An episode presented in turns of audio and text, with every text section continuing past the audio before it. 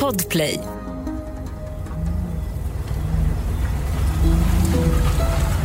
Det är onsdagen den 14 september 2022.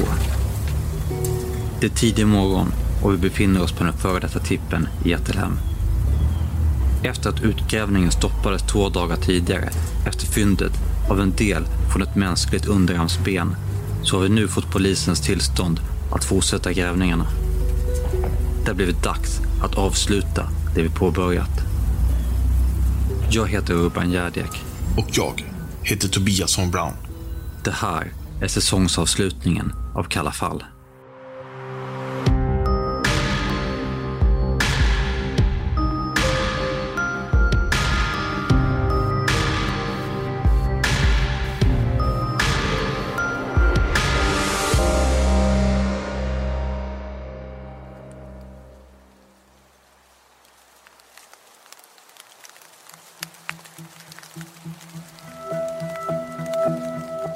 Att i måndagen den 12 september påbörjat grävningarna i den gamla tippen i Etelhem hade på utgrävning väckt uppmärksamhet i hela landet.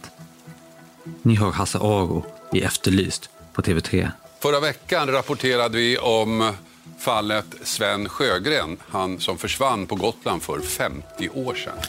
Två privatpersoner har ägnat tio år att försöka lösa det här fallet och efter att en skeletthund markerat började utgrävningar i måndags och ganska snart gjordes ett mycket intressant fynd. En skelettdel från en arm, en människoarm. Är det Sven Sjögren som hittats? Men trots den febrila medierapporteringen så var känslan vid själva utgrävningen inte odelat positiv. Visserligen hade vi hittat en mänsklig skelettdel, men den hade inte legat nere i själva tippen utan i de fyllnadsmassor som användes när man täckte över tippen i början av 2000-talet. När vi nu två dagar senare återupptog grävningarna så hade det långt ifrån varit ett självklart beslut. Med tanke på var vi hade hittat benet så var det med stor sannolikhet detta ben som hunden hade markerat för.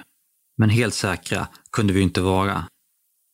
Nu hade vi ju tillstånd, maskiner, personal och med ledning av gamla flygfotografier så visste vi även att vi befann oss rakt över den del av tippen som hade varit i bruk under 1970-talets början. Efter en viss tvekan beslutade vi oss därför för att fortsätta utgrävningarna enligt den ursprungliga planen. Så jag kika här nu så att jag. Jag står framför den nästan 25 ton tunga grävmaskinen när den försiktigt skalar av lager för lager för att komma ner till det skyddande cirka 30 cm tjocka lerlagret som används som ett tätande skikt för att kapsla in tippen efter att den lades ner. När grävmaskinen sedan lika försiktigt skalar bort sjoken av lera så möter oss en sur och unken doft. Det är så här 40 år av sopor luktar. Grävmaskinisten han plockar upp en skopa i taget, skakar ut den och eh, vi tittar på innehållet. Sen kör han bort den i andra änden av schaktet där eh, Stig Larsson tittar till det som kommer ut en sista gång. Och så jobbar vi oss sakta men säkert igenom resten av materialet i schaktet på det viset. Då. Vi hoppar ner i gropen för att inspektera. Det vi hittar där nere är närmast en tidskapsel. Det första vi ser är en punkterad fotboll från EM 1996. Alltså samma år som tippen stängde igen. Vi plockar upp ett par gamla veckotidningar. De är lite fuktiga, men ser annars ut att närmast vara i nyskick. De går till och med att läsa utan problem. Därefter fortsätter grävmaskinen arbetet med att sakta men säkert arbeta sig ner genom lagren. Då och då hoppar vi ner i gropen och inspekterar det som kommit upp. Ja, men det kan vara 70-tal här. Tror du det?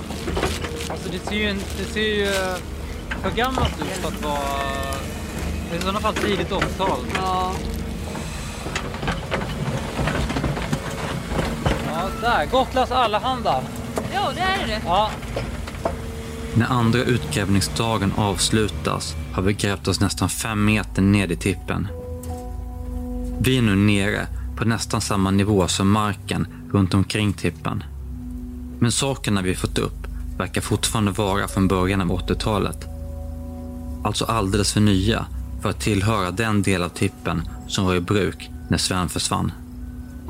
Vi började fundera på om vi verkligen hade lyckats tolka de gamla svartvita flygfotografierna korrekt. Kanske hade vi positionerat utgrävningsschaktet på fel ställe. Innan vi satte igång arbetet under den tredje utgrävningsdagen så hade vi diskuterat budgeten med vår entreprenadfirma Djurgårdens schakt. Trots oerhört generösa donationer från en stor del av alla er lyssnare och en rejäl rabatt från Djurgårdens schakt så hade vi ändå en begränsad budget att förhålla oss till. Inte minst Ukraina-krisen och dagens höga dieselpriser hade också satt vissa käppar i hjulet. Vi visste därför att detta skulle behöva bli utgrävningens sista dag.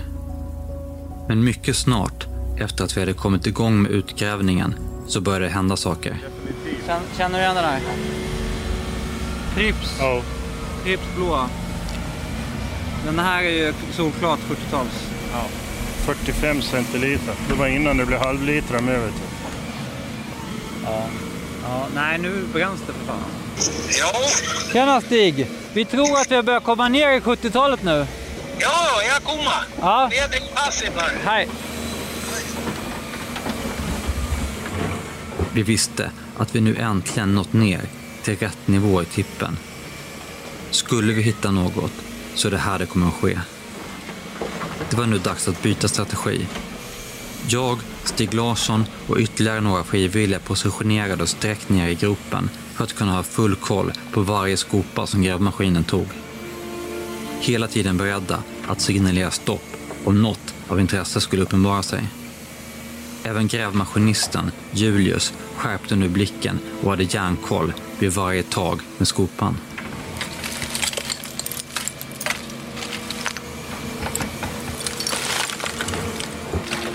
Plötsligt så ropade en av de frivilliga till att han hade sett något. Det är en grön overall. Det är en overall. Jäklar, det är fan en overall alltså.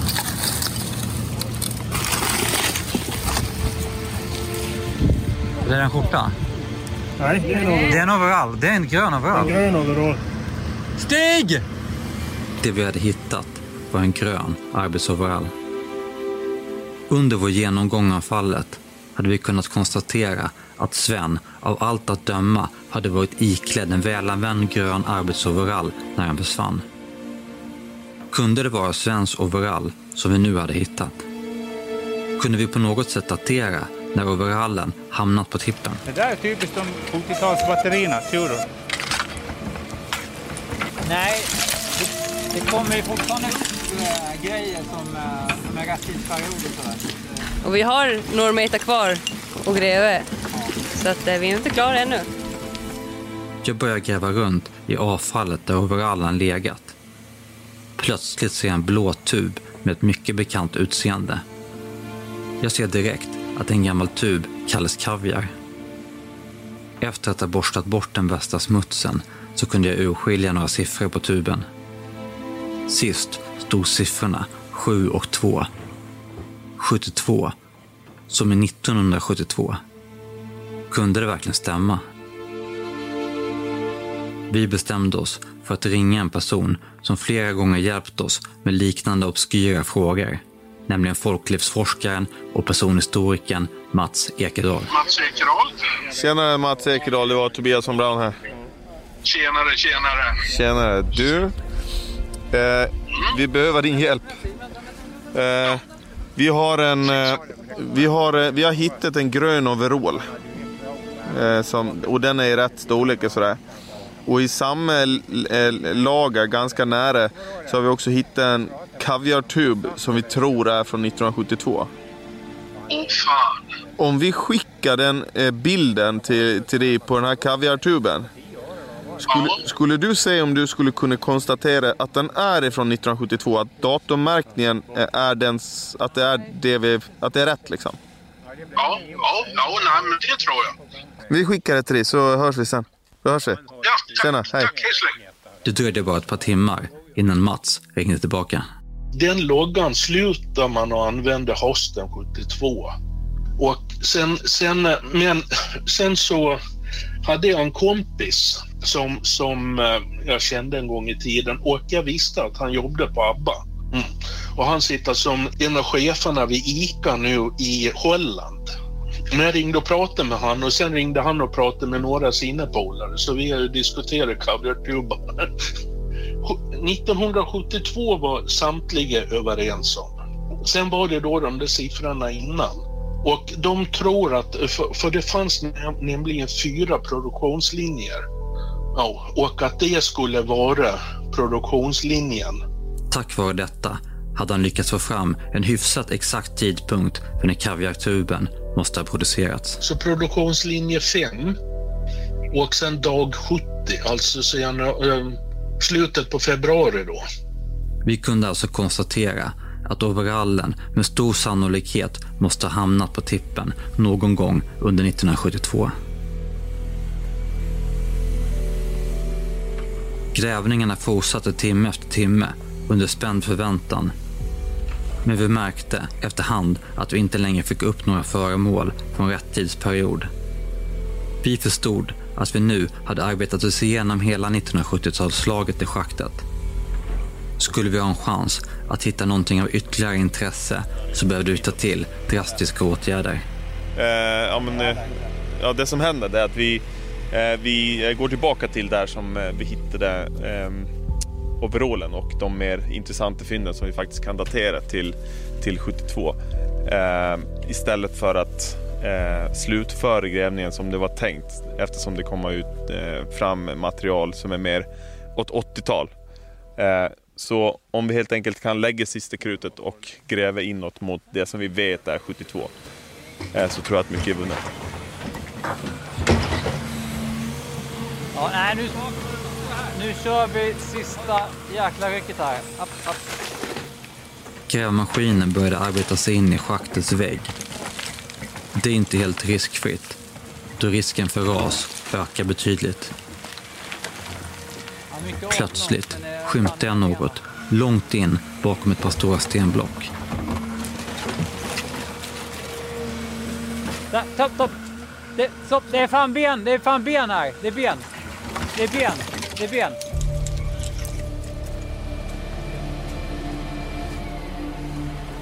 Det är ben. Ja, det ligger massa ben. Det är ben där. Ja, ja. Det rådde ingen tvekan. Det var ben. Benen låg precis intill väggen. På grund av rasrisken kunde jag inte gå fram för att undersöka dem. Jag bad därför grävmaskinisten Julius att försöka försiktigt leka fram ett av benen. Med van hand fick han faktiskt upp ett av benen på skopan så att jag kunde undersöka det närmare. Och visst var det ett ben. Men det var benet ja, från en ko. Ben är det, men eh, det, är, det är djurben där.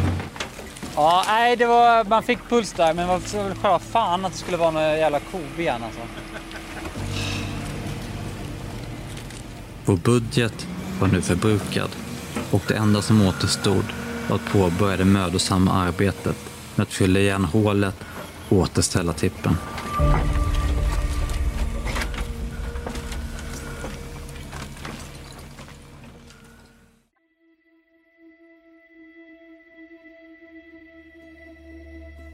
Ända sedan grävningarna avslutades, på torsdagskvällen den 15 september, har vi väntat på svaret på analysen av den del av en mänsklig underarm som vi hittade under utgrävningens början. Svaret har nu kommit. Tyvärr måste vi göra er besvikna. Uh, Houston, we, we have a result. Yes. Okej, Vill ni höra? det vill vi. Två benfragment handlar det om och vi kan börja med egentligen Benfragment 2 då. Säkra identifierbara kännetecken ses ej, men utseendet talar möjligen för att fragmentet utgörs av en del av ett humant tarmben, ett bäcken alltså, eller en del av ett skulderblad. Då. Det kan vara så.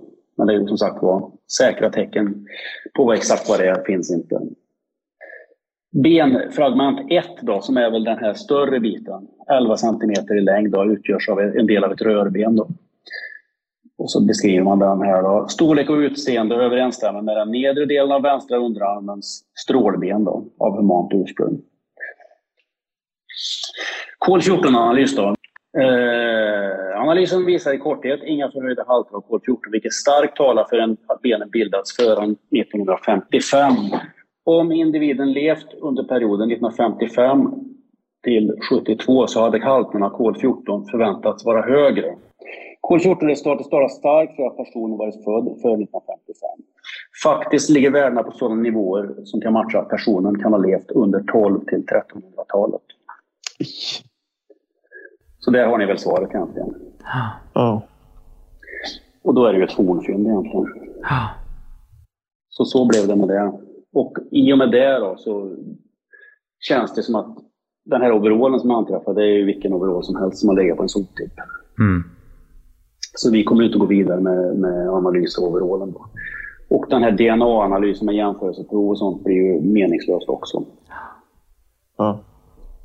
Det är svaret. Okej. Ja, det var väl egentligen vad vi hade, vad vi hade förväntat också. Ni hade väl egentligen det på känn enligt vad jag hade fått uppgifter av er om tidigare. Ja, precis. Alltså, eftersom den låg där den låg så hade vi ändå det på Ja. känn att det förmodet var så. Ja. Och det är ju så, Gotland är ju, det är, det är ju fornfynd överallt på den här ön så att det är klart att det är ett jordlager kan det ju anträffas fornfynd givetvis. Ja. Ja. Ja, det var ju surt. Ja, ja. Ja, det var jävligt Så surt. Ja, så. Ja. Då vet vi. Yes, då Men- vet vi. Sammanfattningsvis kan vi väl säga att Sjögren är fortfarande försvunnen. Det var givetvis en besvikelse att vi inte gjorde några fynd som kunde knytas till Sven Sjögren. Många har undrat om vi nu kunnat utesluta att Svens kropp hamnade på soptippen i Etelhem. Svaret på den frågan är nej. På ett sätt hade det varit skönt om vi nu helt hade kunnat avskriva tippen, men så enkelt är det inte. I och med att vi hittade mänskligt skelett i fyllnadslagret på en meters djup kan vi sluta oss till att det var detta som hunden reagerade på.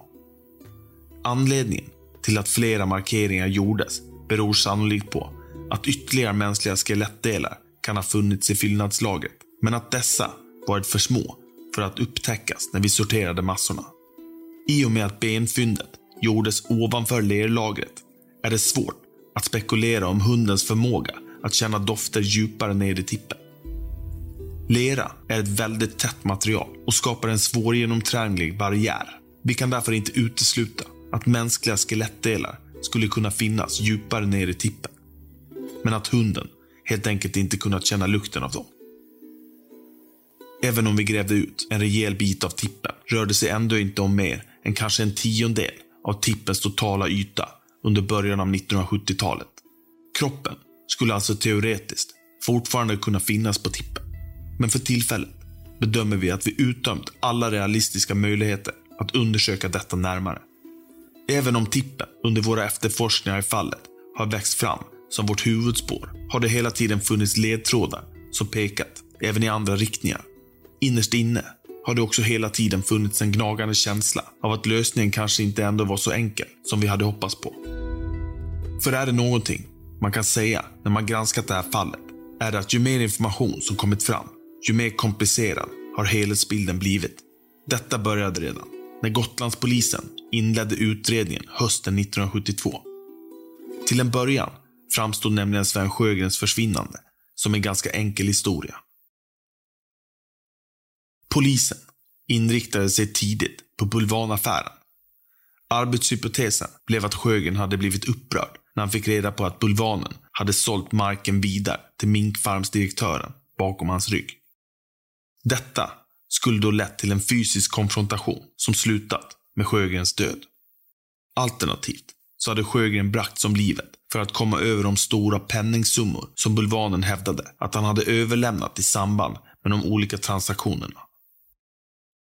När spaningsledaren, kommissarie Hoas, ett par år senare uttalade sig i pressen erkände han att polisen från början kallt hade räknat med att kroppen snart skulle dyka upp mer eller mindre av sig själv. Antingen skulle den återfinnas under den nyanlagda vägen, hittas nedgrävd i någon skog eller i landfluten längs kusten.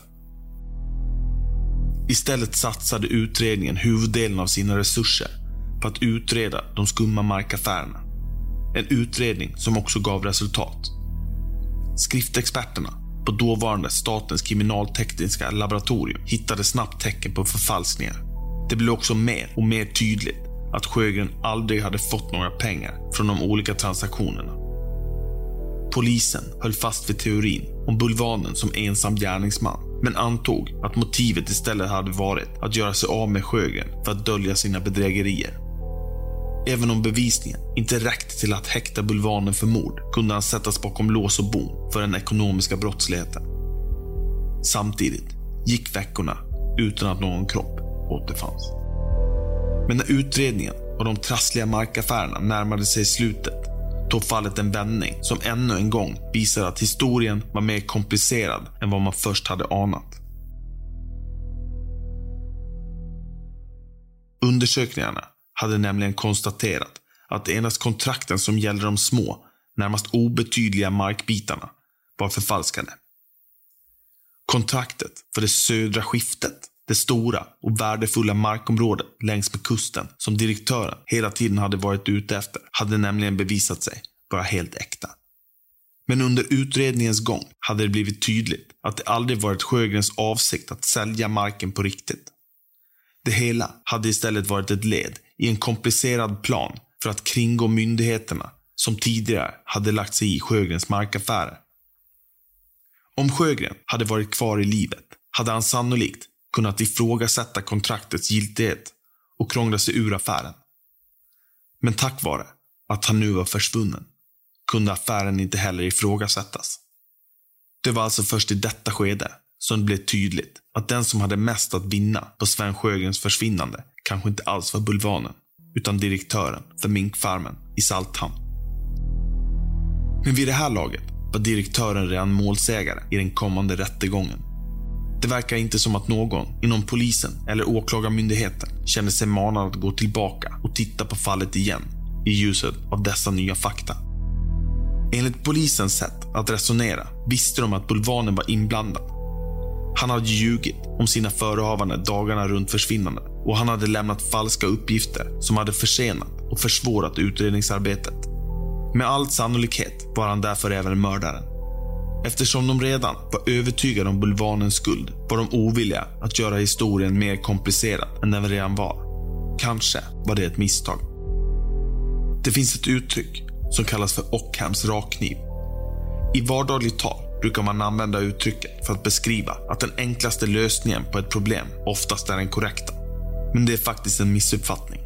Den egentliga betydelsen av uttrycket är istället att den mest sannolika lösningen på ett problem är den lösning som är så enkel som möjligt, men som samtidigt också kan förklara alla relevanta detaljer i fallet. Det är en avgörande skillnad.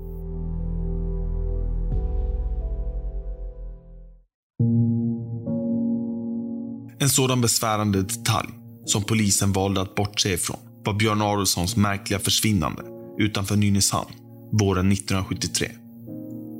Den 29-åriga folkhögskolläraren och författaren hade plötsligt en dag försvunnit från sin stuga. Han hade lämnat ett kort meddelande efter sig. Ingen bär skuld i detta. Jag går till sjön.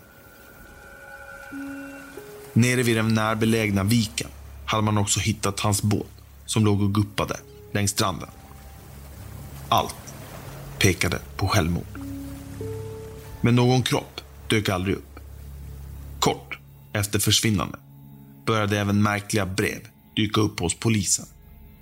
Brev som var skrivna av någon med insyn i fallet och som antydde att det fanns ett samband mellan Björns försvinnande och Sjögrenfallet på Gotland. Deras främsta argument var att det inte fanns några indikationer på att Björn skulle ha engagerat sig eller haft någon insyn i Svens affärer. Men stämde detta verkligen? Vi har pratat med en av Björns vänner från tiden kring försvinnandet, Kenneth Sjödahl. Kenneth minns tydligt att Björn hade engagerat sig för Svens sak redan på ett tidigt stadium. Han beskrev ju Sven Sjögren som en nära vän, kommer jag ihåg. Va? Ja. Jag vet ju då att Björn han pratade mycket om men det var ju redan sommaren innan, ja, han hade ju, var ju föreståndare där flera år i rad på den här kolonin. Och han misstänkte ju redan då att eh, Sven Sjögren hade inte försvunnit frivilligt för att, att han var mördad och han eh, beskriver nästan, han visste ju vilka det var som hade gjort det här. Va? Och sen skulle han iväg och ha den här kolonin igen och det var ju då han försvann. Kenneth hade även kontakt med Björn året innan han försvann. Som Björn förklarade saken var det inte bara en person som var inblandad i Svens försvinnande, utan minst två. Den Björn framför allt pratade om var inte bulvanen, utan direktören. Ja, det var ju några han, han som hade intresse av marken där. Ja, det var flera som var involverade där. Det, det, men jag kommer inte ihåg några, några, namn eller något sånt där som han nämnde då. Och den här minkfarmen kommer jag ihåg han nämnde då. Kenneth är övertygad om att Björn planerade att försöka göra någonting åt saken. Björn han var ju en sån, han, han var ju en väldigt modig person. Eh, han drog sig inte undan för någonting. Va? Och, och, och det var ju att han, han, han var modig och nyfiken. Och jag, jag kommer ihåg jag sa till honom men du, du kanske ska vara lite försiktig också i det här. Va? Så, så jag misstänker då, eller jag förstår väl att Björn han försökte på något sätt luska i det här och ta reda på det här. Han var så övertygad om att han visste vilka som hade gjort det här på något sätt. Eller bragt Sven Sjögren om livet. Det, det, det var han. En annan anledning till att Gotlandspolisen aldrig trodde på ett samband mellan Björns och Svens försvinnande var att Bulvanen hade ett väldigt starkt alibi för tiden när Björn försvann. Han satt nämligen inlåst på Visbyanstalten. Men var alibit verkligen så vattentätt som polisen utgått ifrån? För att ta reda på det intervjuade vi Torsten Down, författare, historiker och före detta anstaltschef på Visbyfängelset. Torsten gick tyvärr nyligen bort.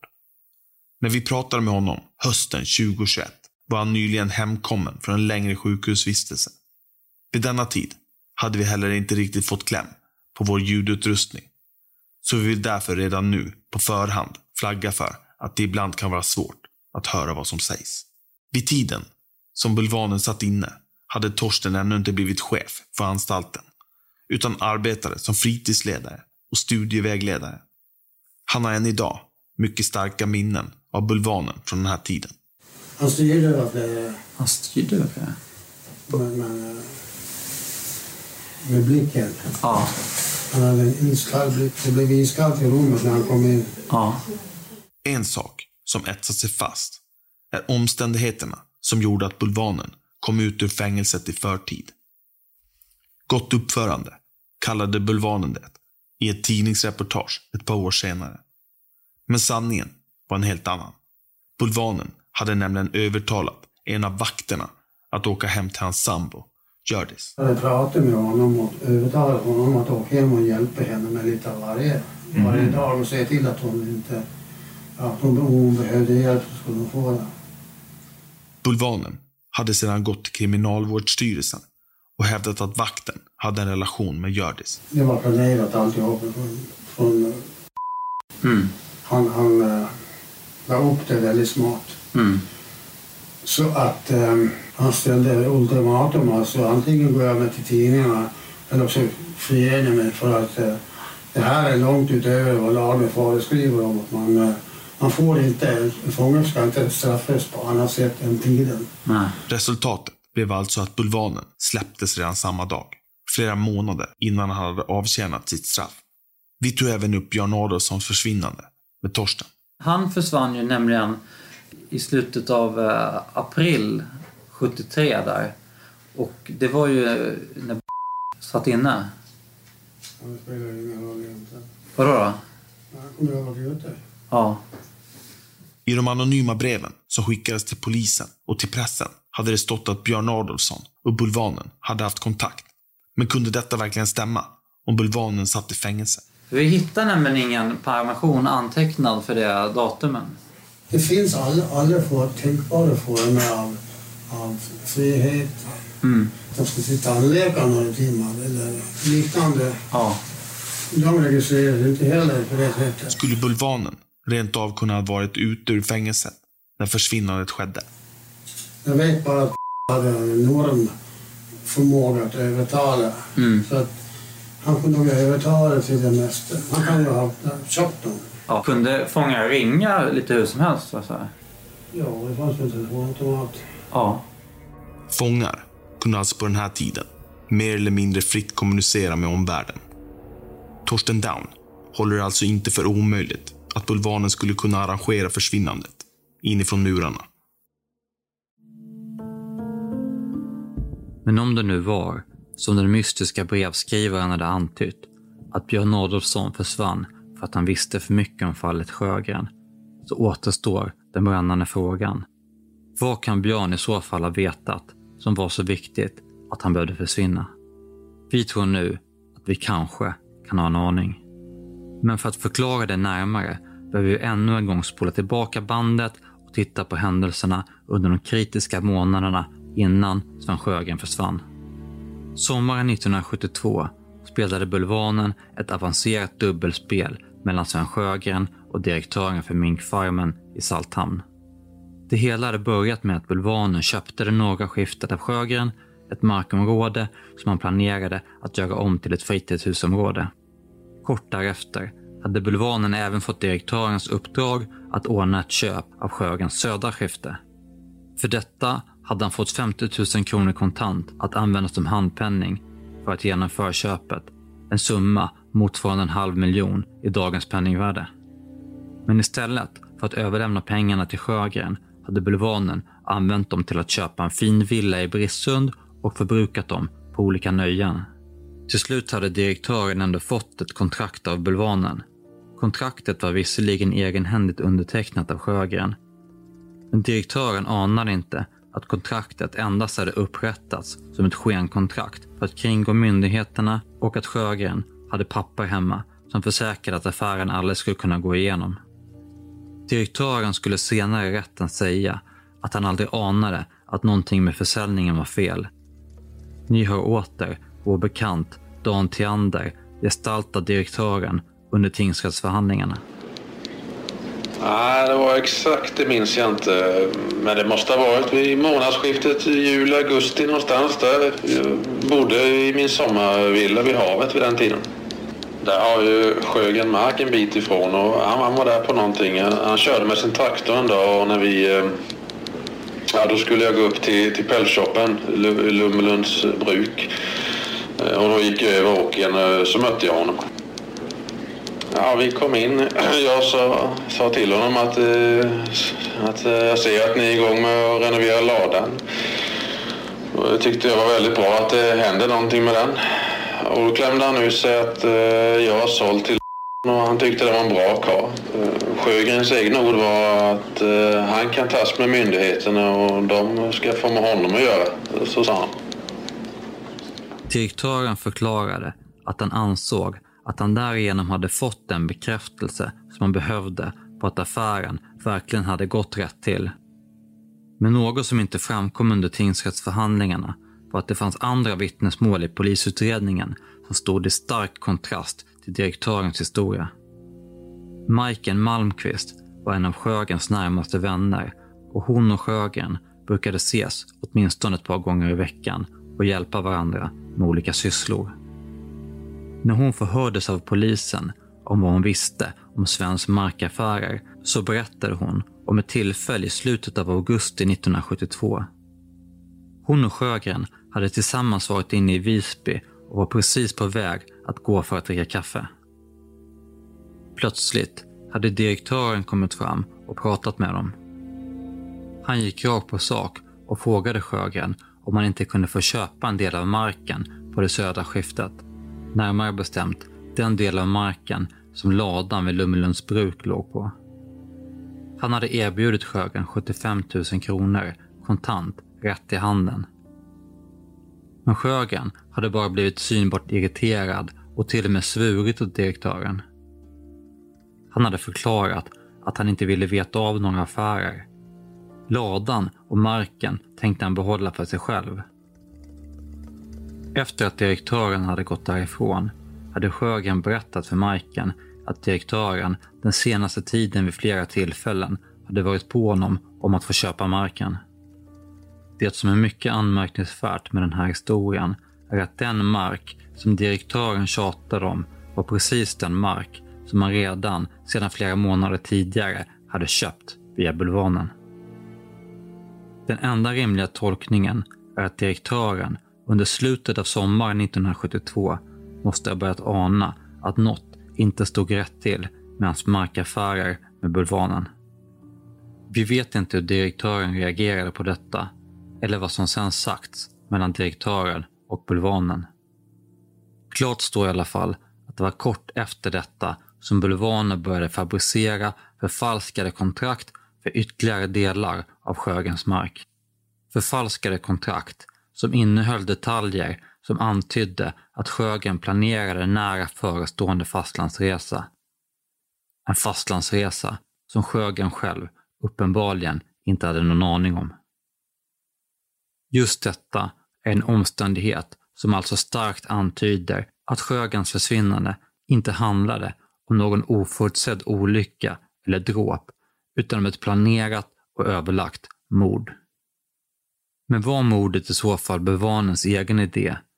Eller kan han ha blivit pressad? När vi intervjuade direktörens dotter så framställde hon direktören som en lugn och harmonisk person. Pappa var på något sätt som att, jag vet ibland när jag bråkar med honom, han försvarar sig liksom aldrig. Mm. Det var som att hälla vatten på en gås. Han blev aldrig arg på någon. Han blev aldrig arg tillbaka. Och att han liksom har haft bort honom, det är inte liksom... Det finns ju ingen... Han har ju betalt för det här marken och han hade ju pengar och han ville mm. väl ha det här vattnet. Och Han är ju inte intresserad av att döda någon annan människa liksom. Mm. Det är ju absurt. Men det finns andra personer som har en helt annan bild.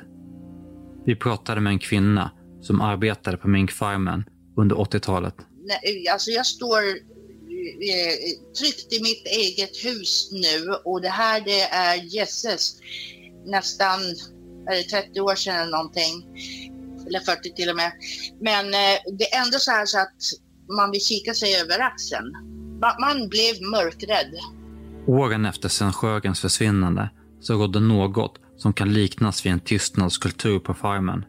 Särskilt en händelse har etsat sig fast i hennes minne. Det var en måndag förmiddag och då ska det ju naturligtvis eh, avhandlas helgens eh, bravader och allt möjligt. Och då var det en kompis som eh, till dem då, han jobbade inte där men han hade varit med på festligheterna och blivit eh, ganska på kanelen och sådana saker och de pratade om han. Och då var det någon, precis när eh, han nämnde hans namn som var någonting där Sjögren. Och det hörde ju Alltså, nummer ett, de pratade inte ens om den här uh, kända Sjögren. Utan det här det var en kille som hade varit på festen. Men han brydde sig inte ett dugg om att ta reda på vad det hela handlade om utan han gick rakt fram till den här killen som hade nämnt efternamnet Sjögren, gick rätt fram till honom. Men han, han visade aldrig med sin röst att han var arg eller någonting. Utan han pratar ju lika kymigt. Han lät så här.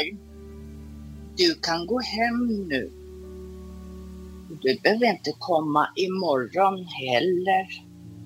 Och inte någon annan dag.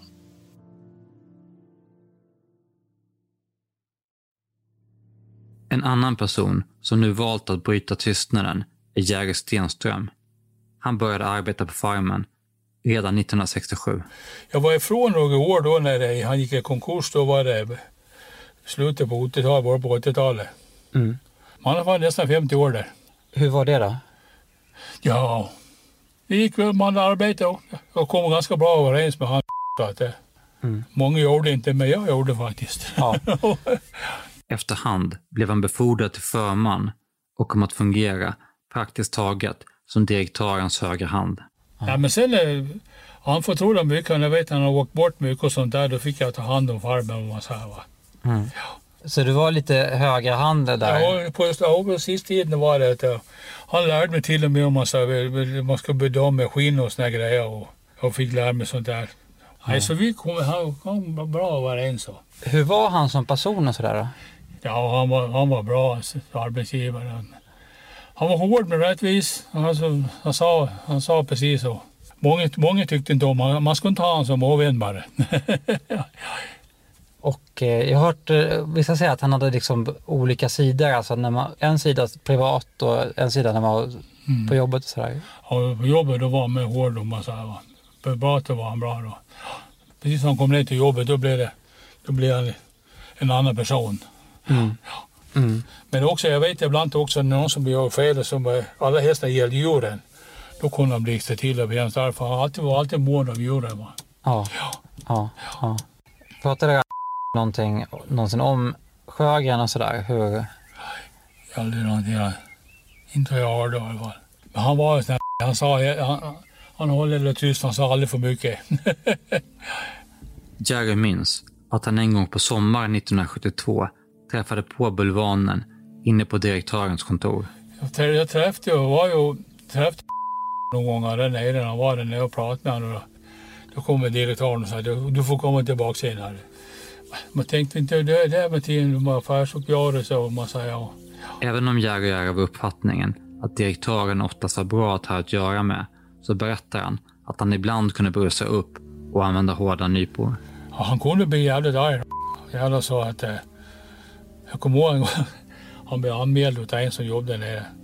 Då sa han till honom, det här ska du jävla få äta upp, sa han. Då satt han på jävla skitjobb som inte han ville ha. ja, han kunde bli jävligt arg, de där svarta ögonen. Då kunde han bli. Jag kommer ihåg en gång jag kom ner här med facket. Jag kommer inte ihåg vad han hette. Då tar han och sen son, de tog tag i och satte upp mot väggen. Visar du en gång till, det blir din sista. Då hotade han faktiskt. Vi hade tidigare hört att det skulle ha funnits en kultur med mycket vapen på minkfarmen. Enligt direktörens dotter handlade det om att skjuta av måsar och andra skadedjur. Jerry berättar att han personligen varit med och lämnat in vapen till polisen efter att direktören hade gått bort. Vi skulle lämna in massa vapen. Som hade med. Han hade ju vapen överallt. Det låg i bilen laddat och det stod i garderoben laddat. Elva vapen och en löspipa. Sen var det den dagen kommer vi lastade in i bilen och åkte in och lämnade. Men Jerry kunde också berätta att det även funnits andra vapen. Illegala vapen. Ja, men de tar vi inte in där, nej. det fanns ju, jag vet det fanns någon sån där eh, heter det, salongsgevär och sånt där. De låg ju kvar där nere. Det var sånt tar vi ju inte in. Pistoler och sånt då? Ja, han hade ju en pistol. En- Han hade i kassaskåpet, en 9 millimeters. Jag tror det använde han aldrig. Ja. Den pistolen han ligger ute i havet. Gick ut i havet? Den hävde jag själv ut. det var egentligen på... Hade han en 72 då? Ja, det måste han ha haft. Den fanns i kassaskåpet när han dog i alla fall. Trots det har Jäger mycket svårt att tänka sig att direktören skulle kunnat varit inblandad rent handgripligen i Sven Sjögrens försvinnande. Jag har svårt att tro det. Han, han var en sån att han skulle göra det tror jag inte. Inte heller teorin om att Sjögren skulle ha blivit nedmald i kvarnen ger Jerry särskilt mycket för. Jag har svårt att tro att till exempel upp på kvällen då att de var ute och sen där. För det gick ju först kvarn va, så gick det ner en stabel andra 10 ton. Och sen ska det snurra runt där fram till en annan liten kvarn ner under, sen pumpa upp ett rör ner till exempel en trok och sen ut och ge portioner. Här får ni lite Sjögren, men jag vet inte om det... Jag, nej, jag tror inte det... det, det, det jag tror inte att skulle göra det. Eller. Jag har svårt att tro att han skulle göra det. Han var en sån... Jag kände honom i 50 år så att... Ja. Du fick aldrig den uppfattningen ja, att han... Ja, han skulle, så där hårig skulle han aldrig vara, det Ja, tror jag ja. inte. Att han skulle stämma ner och, och mala, det, det tror jag inte. Och sen att, han- exempel att beställa ett mord till exempel. Det vet jag fasen.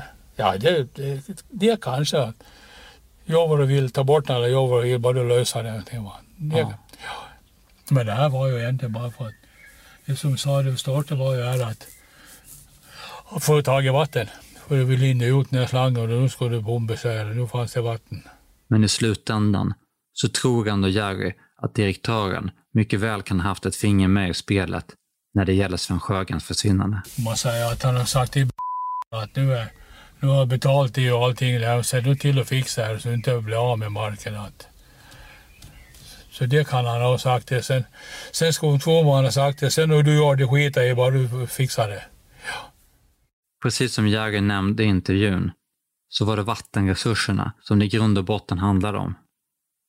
Efter att brunnarna på direktörens egna marker hade torkat ut så var han i akut behov av att komma över de rikliga vattentillgångarna som fanns på Svensjögans södra skifte. Det var också denna mark där rätten hade godkänt kontraktet och köpet hade gått igenom. Anledningen till att rätten hade godkänt köpet berodde till största delen på att Sjögrens namnteckning på kontraktet hade befunnits vara äkta. Och inte bara det, även de 50 000 kronorna som direktören hade överlämnat som handpenning hade kvitterats av Sjögren på kontraktet. Detta trots att Sjögren, av allt att döma, aldrig hade fått några pengar. Hur Bulvanen egentligen lyckades med detta har hela tiden varit detta fallets stora mysterium. Men vi tror nu att vi kanske kan ha hittat förklaringen. Sven Sjögren var en snäll och godtrogen person, men han var inte dum. Han hade aldrig kvitterat pengar som han inte hade fått bara för att han blev tillsagd. På något sätt så måste bulvanerna alltså ha lurat honom att han fick, om inte kontanter, så åtminstone någonting annat till ett värde av 50 000 kronor. Vi tror att detta något kan ha varit en pensionsförsäkring. Och varför tror vi då det? När vi gått igenom det omfattande utredningsmaterialet så hittade vi ett brev till Sven från hans bror Nils Sjögren i Stockholm. När det först blev tal om att Bulvanen skulle köpa det norra skiftet av Sven så hade storebrodern Nils lovat att hjälpa till med att upprätta ett kontrakt. När kontraktet väl var upprättat skrev Nils ett brev med instruktioner. Brevet lyder. Broder, här kommer nu mitt förslag till kontrakt. Arvodet till advokaten blev 175 kronor som jag har betalt. Om du vill kan jag ta flyget ner till Visby någon dag för att hjälpa till när kontraktet ska skrivas under. Men om du följer mina anvisningar så ska du nog klara det själv. Skatten på försäljningen blir antagligen minst 50 000 kronor. Men den kan du undvika att betala genom att köpa en pensionsförsäkring till samma belopp. Du betalar då in hela beloppet till försäkringsbolaget när försäkringen tecknas. Och sedan så får du dra av summan från årets inkomst. Det är fullt lagligt och jag kan förklara saken närmare i telefon.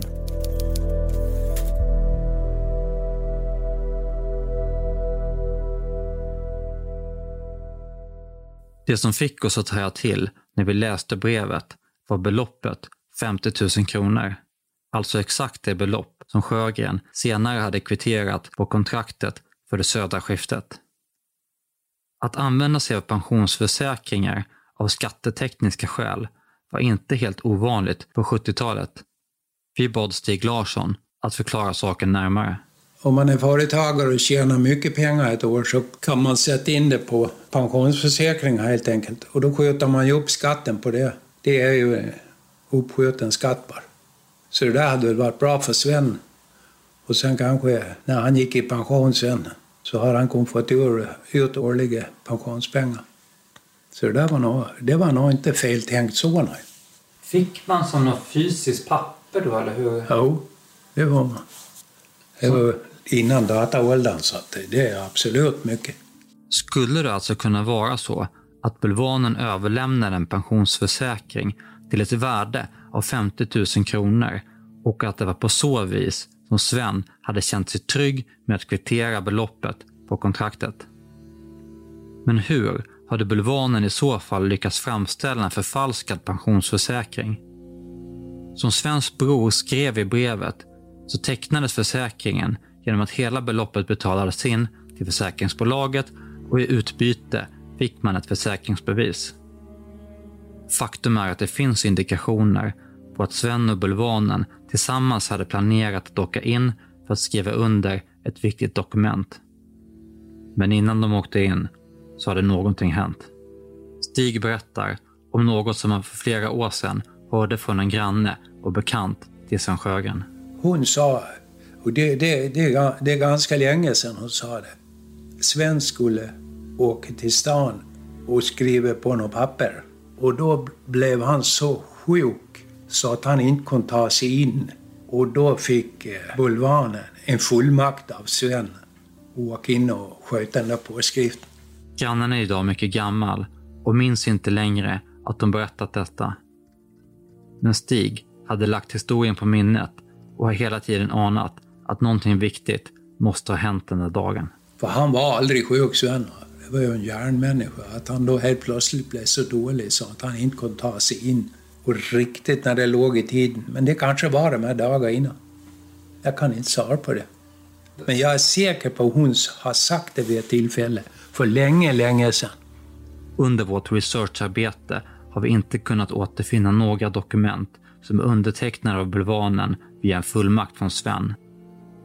Vad vi däremot kunnat bekräfta är att Sven verkligen blev sjuk onsdagen den 26 april, vilket skulle kunna ligga bra i tiden innan kontraktet för det södra skiftet skulle skrivas under ett par veckor senare. Skulle bulvanerna kunnat lura Sven att de tillsammans skulle åka in och teckna en pensionsförsäkring som Sven skulle få som delbetalning, men att bulvanen istället lurade i Sven någonting så att han blev sjuk och använde detta som förevändning för att få honom att utfärda en fullmakt. Med en fullmakt på fickan hade bulvanen därefter kunnat förfalska en pensionsförsäkring utan att Sven misstänkte något och sedan använt den för att få Sven att kvittera de 50 000 kronorna på kontraktet. En pensionsförsäkring som i så fall även den försvunnit ur huset i samma veva som så mycket annat. Något som då också då skulle kunna försvinna så att säga lägligt? Jo, därav att det var stökigt. Det har letats ordentligt, det syns. Polisen utredde aldrig det här spåret ordentligt. Inga av Svens bekanta fick några frågor om eventuella pensionsförsäkringar och några försäkringsbolag kontaktades aldrig. Förutom Svens bror är det överhuvudtaget bara en annan person i utredningen som nämner en pensionsförsäkring. Den personen är Björn Adolfsson.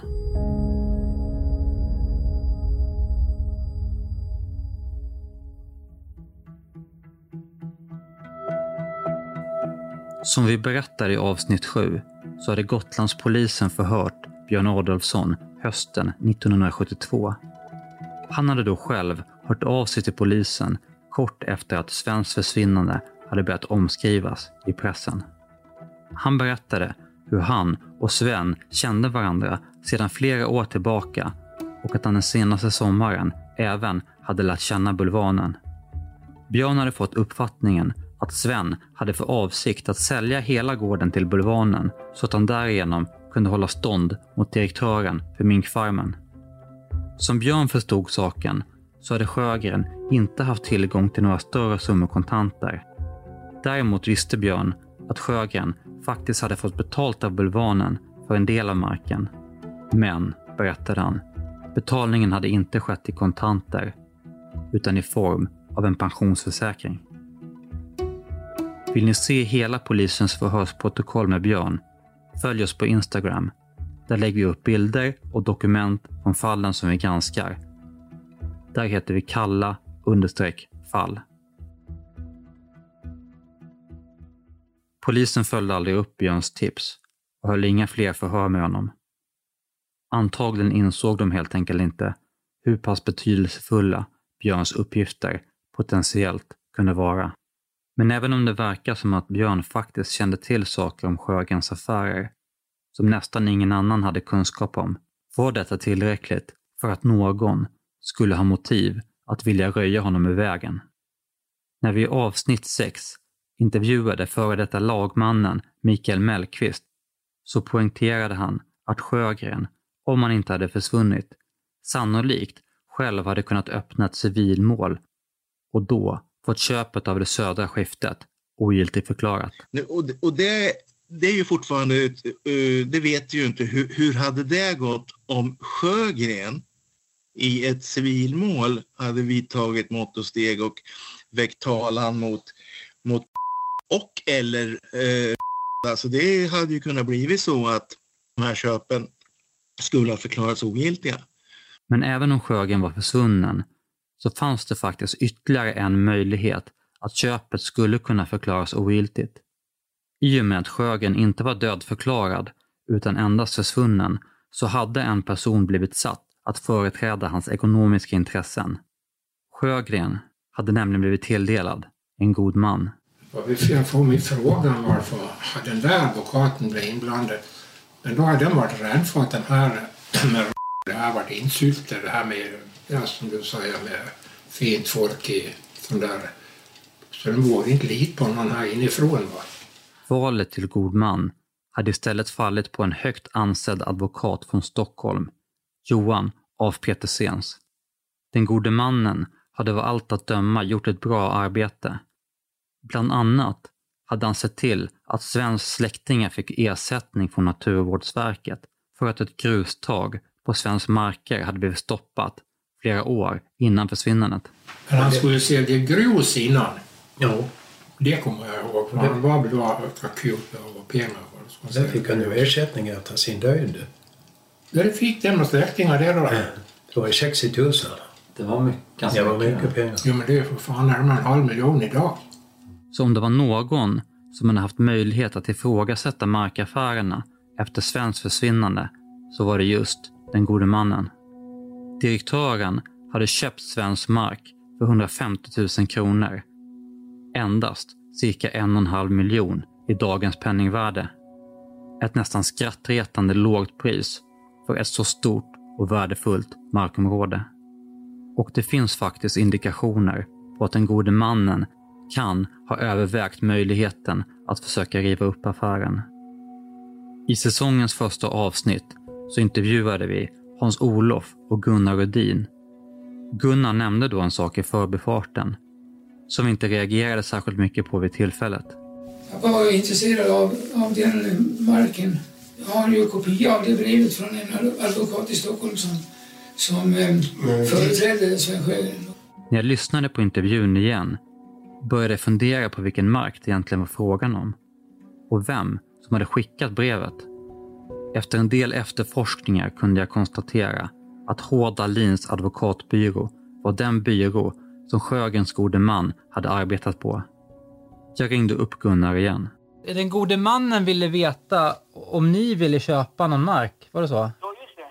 Ja. Han skulle försöka säl- sälja ut ma- markerna till bästa pris och då fråga, frågade han ju naturligtvis de som bodde i närheten och som hade marker. Och, och vilken eh, mark var det som, som ni i sådana fall skulle köpa då? Det var den marken som ligger närmast norr om, om vår å. Det, typ där, det som kallas för Sjögrensvik och så vidare? Ja, just det. Precis. Det, det som är märkligt där, det är ju att hade ju redan köpt den marken. Ja, men då är frågan om, om den skulle gå tillbaks kanske för att han hade köpt den på olaga där. Det jag reagerade på var att marken som Gunnar refererar till ingår i det södra skiftet. Alltså mark som utan tvekan omfattades av direktörens kontrakt. När jag berättade om detta för Stig Larsson så reagerade han på samma sätt. Men nej, det, det blev väl godkänt till Minkfarms direktör.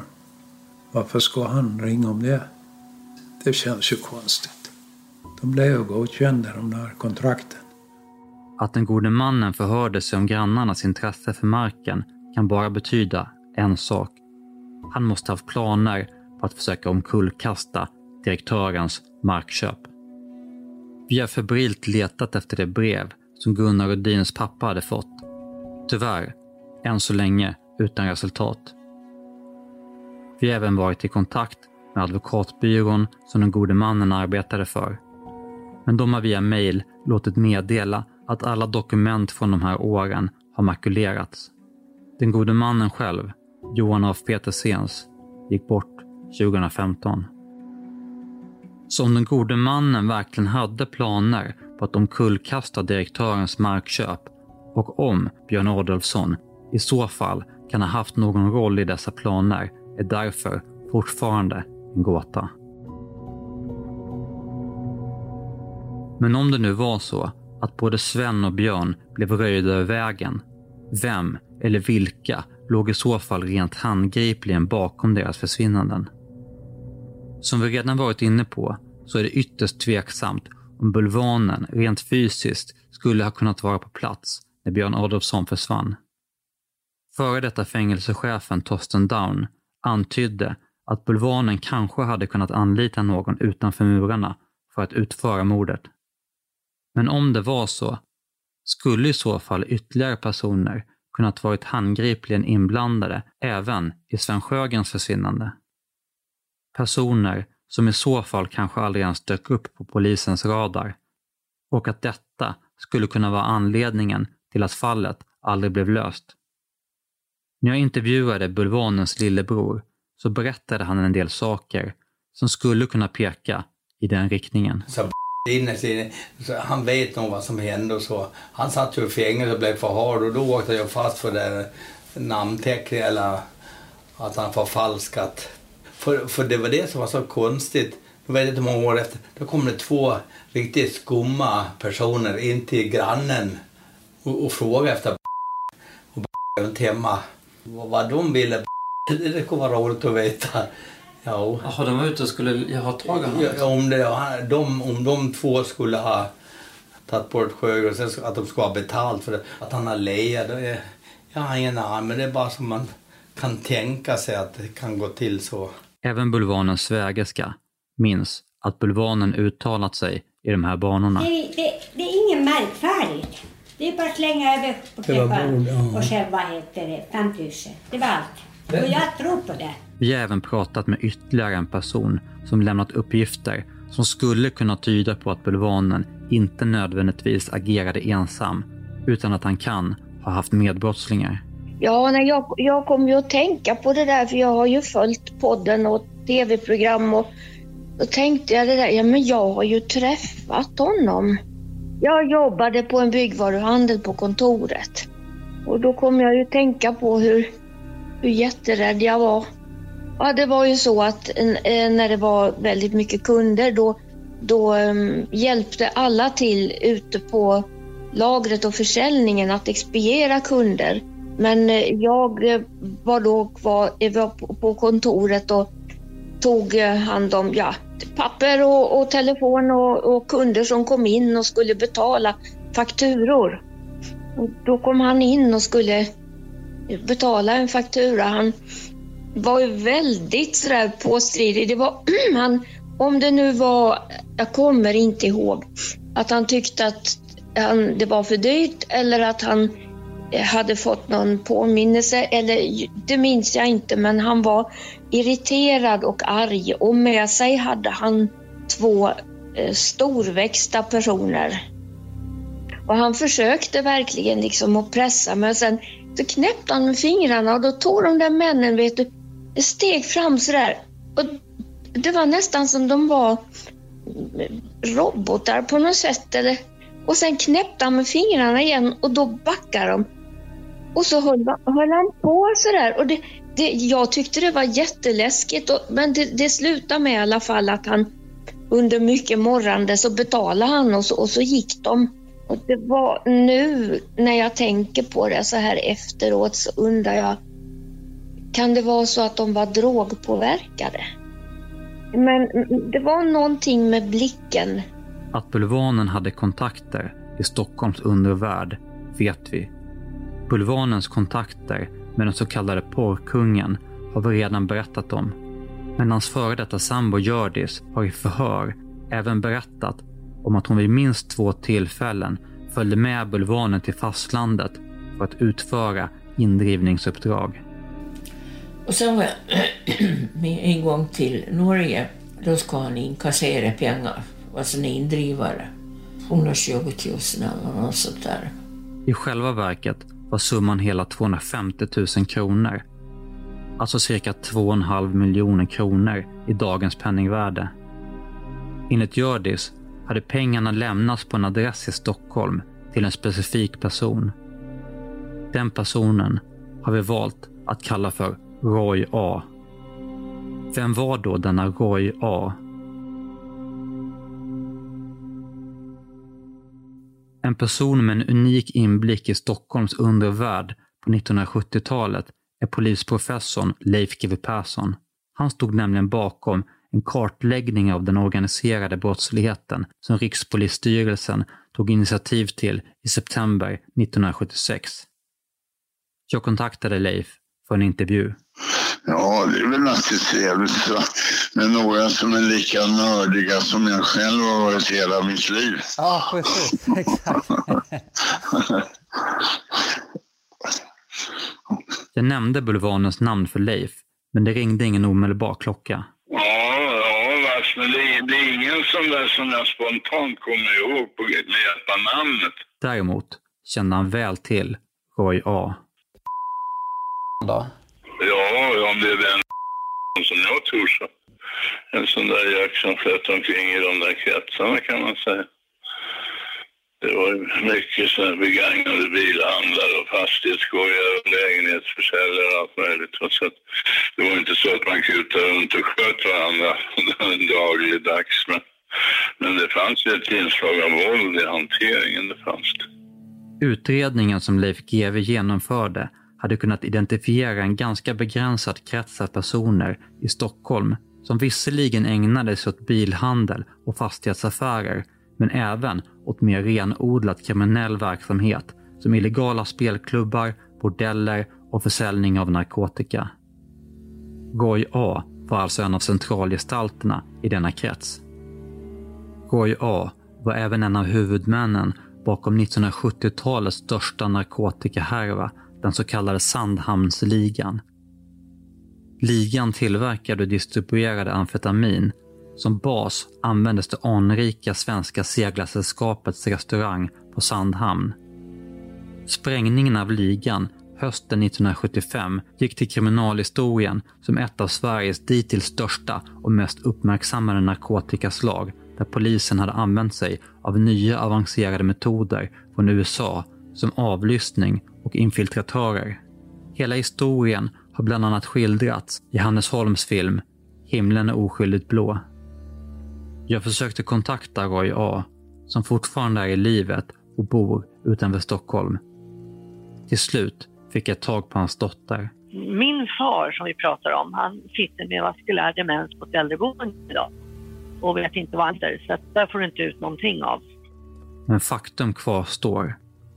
Om Bulvanen ägnat sig åt att driva in stora skulder för denna Roy A så hade han bevisligen känningar inom toppskiktet i den tidens organiserade brottslighet. Gick det under 1970-talet att hyra in yrkesmördare så hade Bulvanen garanterat de kontakter som i så fall krävdes. Jag frågade Leif GW Persson även om detta. Vet du om det förekom att man kunde liksom betala för ett mord på 70-talet? Nej, det har jag aldrig hört. Jag har ju hört det på anstaltssnacket, men jag har inte hittat något fall där som talar för att det faktiskt skulle ha förekommit.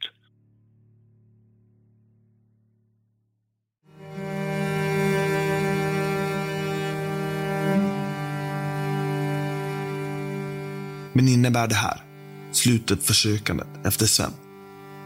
Dokumentären, som visades på SVT, slutade med att Stig Larsson sågs elda upp sina pärmar med material som han samlat om fallet under årens lopp.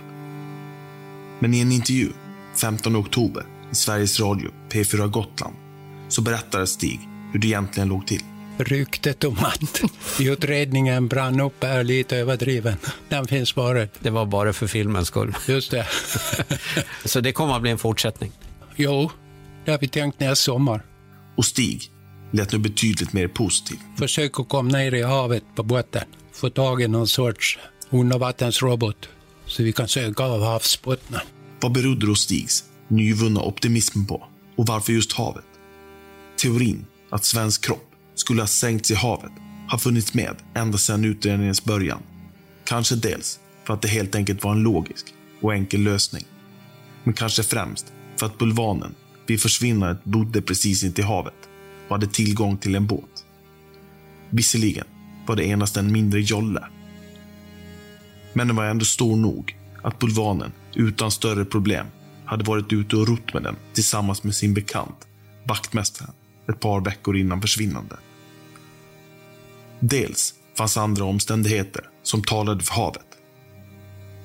En sådan omständighet var att bulvanen hela tiden envis hävdat att Sjögren hade tagit Gotlandsbåten över till fastlandet. Om kroppen fanns i havet och hade flutit i land hade bulvanen enkelt kunnat hävda att Sjögren måste ha blivit deprimerad och hoppat över bord. Utredarna hade även fått tag i en före detta flickvän till bulvanen. Hon berättade att bulvanen en gång pratat om vad han skulle göra om han hamnade i en situation att han behövde göra sig av med en kropp. Han hade då sagt att han skulle lägga kroppen i en tunna som han sedan skulle fylla med kalk för att lösa upp kroppen. Slutligen skulle han dumpa tunnan på djupt vatten. Men det var inte bara rykten och spekulationer som talade för att lösningen skulle kunna finnas i havet. En granne till bulvanen hörde under hösten 1972 av sig till polisen om ett märkligt fynd han hade gjort längs stranden i Brisund. Han berättade att han en dag hade hittat en låda som låg och guppade i strandkanten. När han öppnade lådan låg där ett kohuvud som var inlindat i en tjock kätting.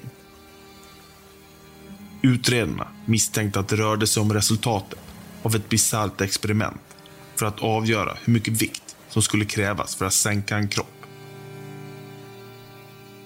Men anledning till Stigs nyvunna optimism var ett betydligt mer konkret tips som vi nyligen hade fått in. Det var också på grund av detta tips som Urban i slutet av oktober 2022 hade åkt ut till en liten gård ett par mil utanför Visby. Tjenare!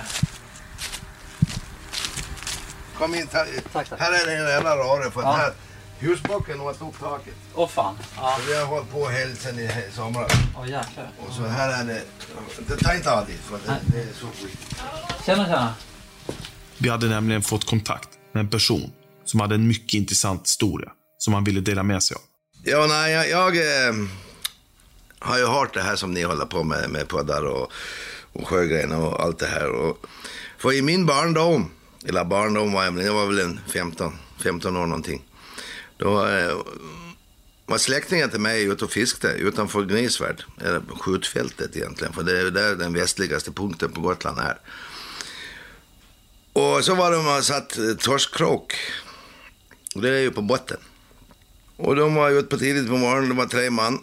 Och eh, så drog de, det var något tungt som kom upp. Och så kom det upp ett, ett lik i en plastsäck som var halväten. Och det här var ju precis efter Sjögren. Men de, inne, eller de, de, de tyckte att nej fy fan, det såg ju inte något roligt ut för det var ju liksom halvätet. Så de skar bara av tafsen och fortsatte ta upp sin torsk och åka hem och sa ingenting mer. Och det måste ju, om inte var Sjögren så, så kan det ha varit en sjöman som någon, någon hade dumpat men i en plastsäck. Men det var ju ingen annan som var saknad under den tiden.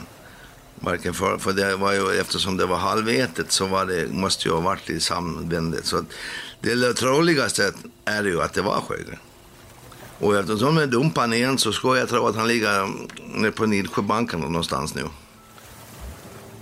Om det verkligen var svensk kropp som fiskarna hade hittat vore det idag ett minst sagt svårt uppdrag att återfinna den. När polisen sökte efter kroppen i havet hade de koncentrerat sökandet till kusten utanför Brisund och Lummelunda. De resonerade att om kroppen fanns i havet måste den ha tyngts ner rejält med vikter. Annars borde den ha flutit i land. Men platsen där fiskarna hittade kroppen låg en bra bit därifrån. Nämligen utanför fiskeläget Gnisvärd, drygt två mil söder om Visby. Skulle kroppen verkligen ha kunnat driva ända ner dit med strömmen? Men det var också en annan tanke som slog oss. Namnet Gnisvärd lät nämligen bekant.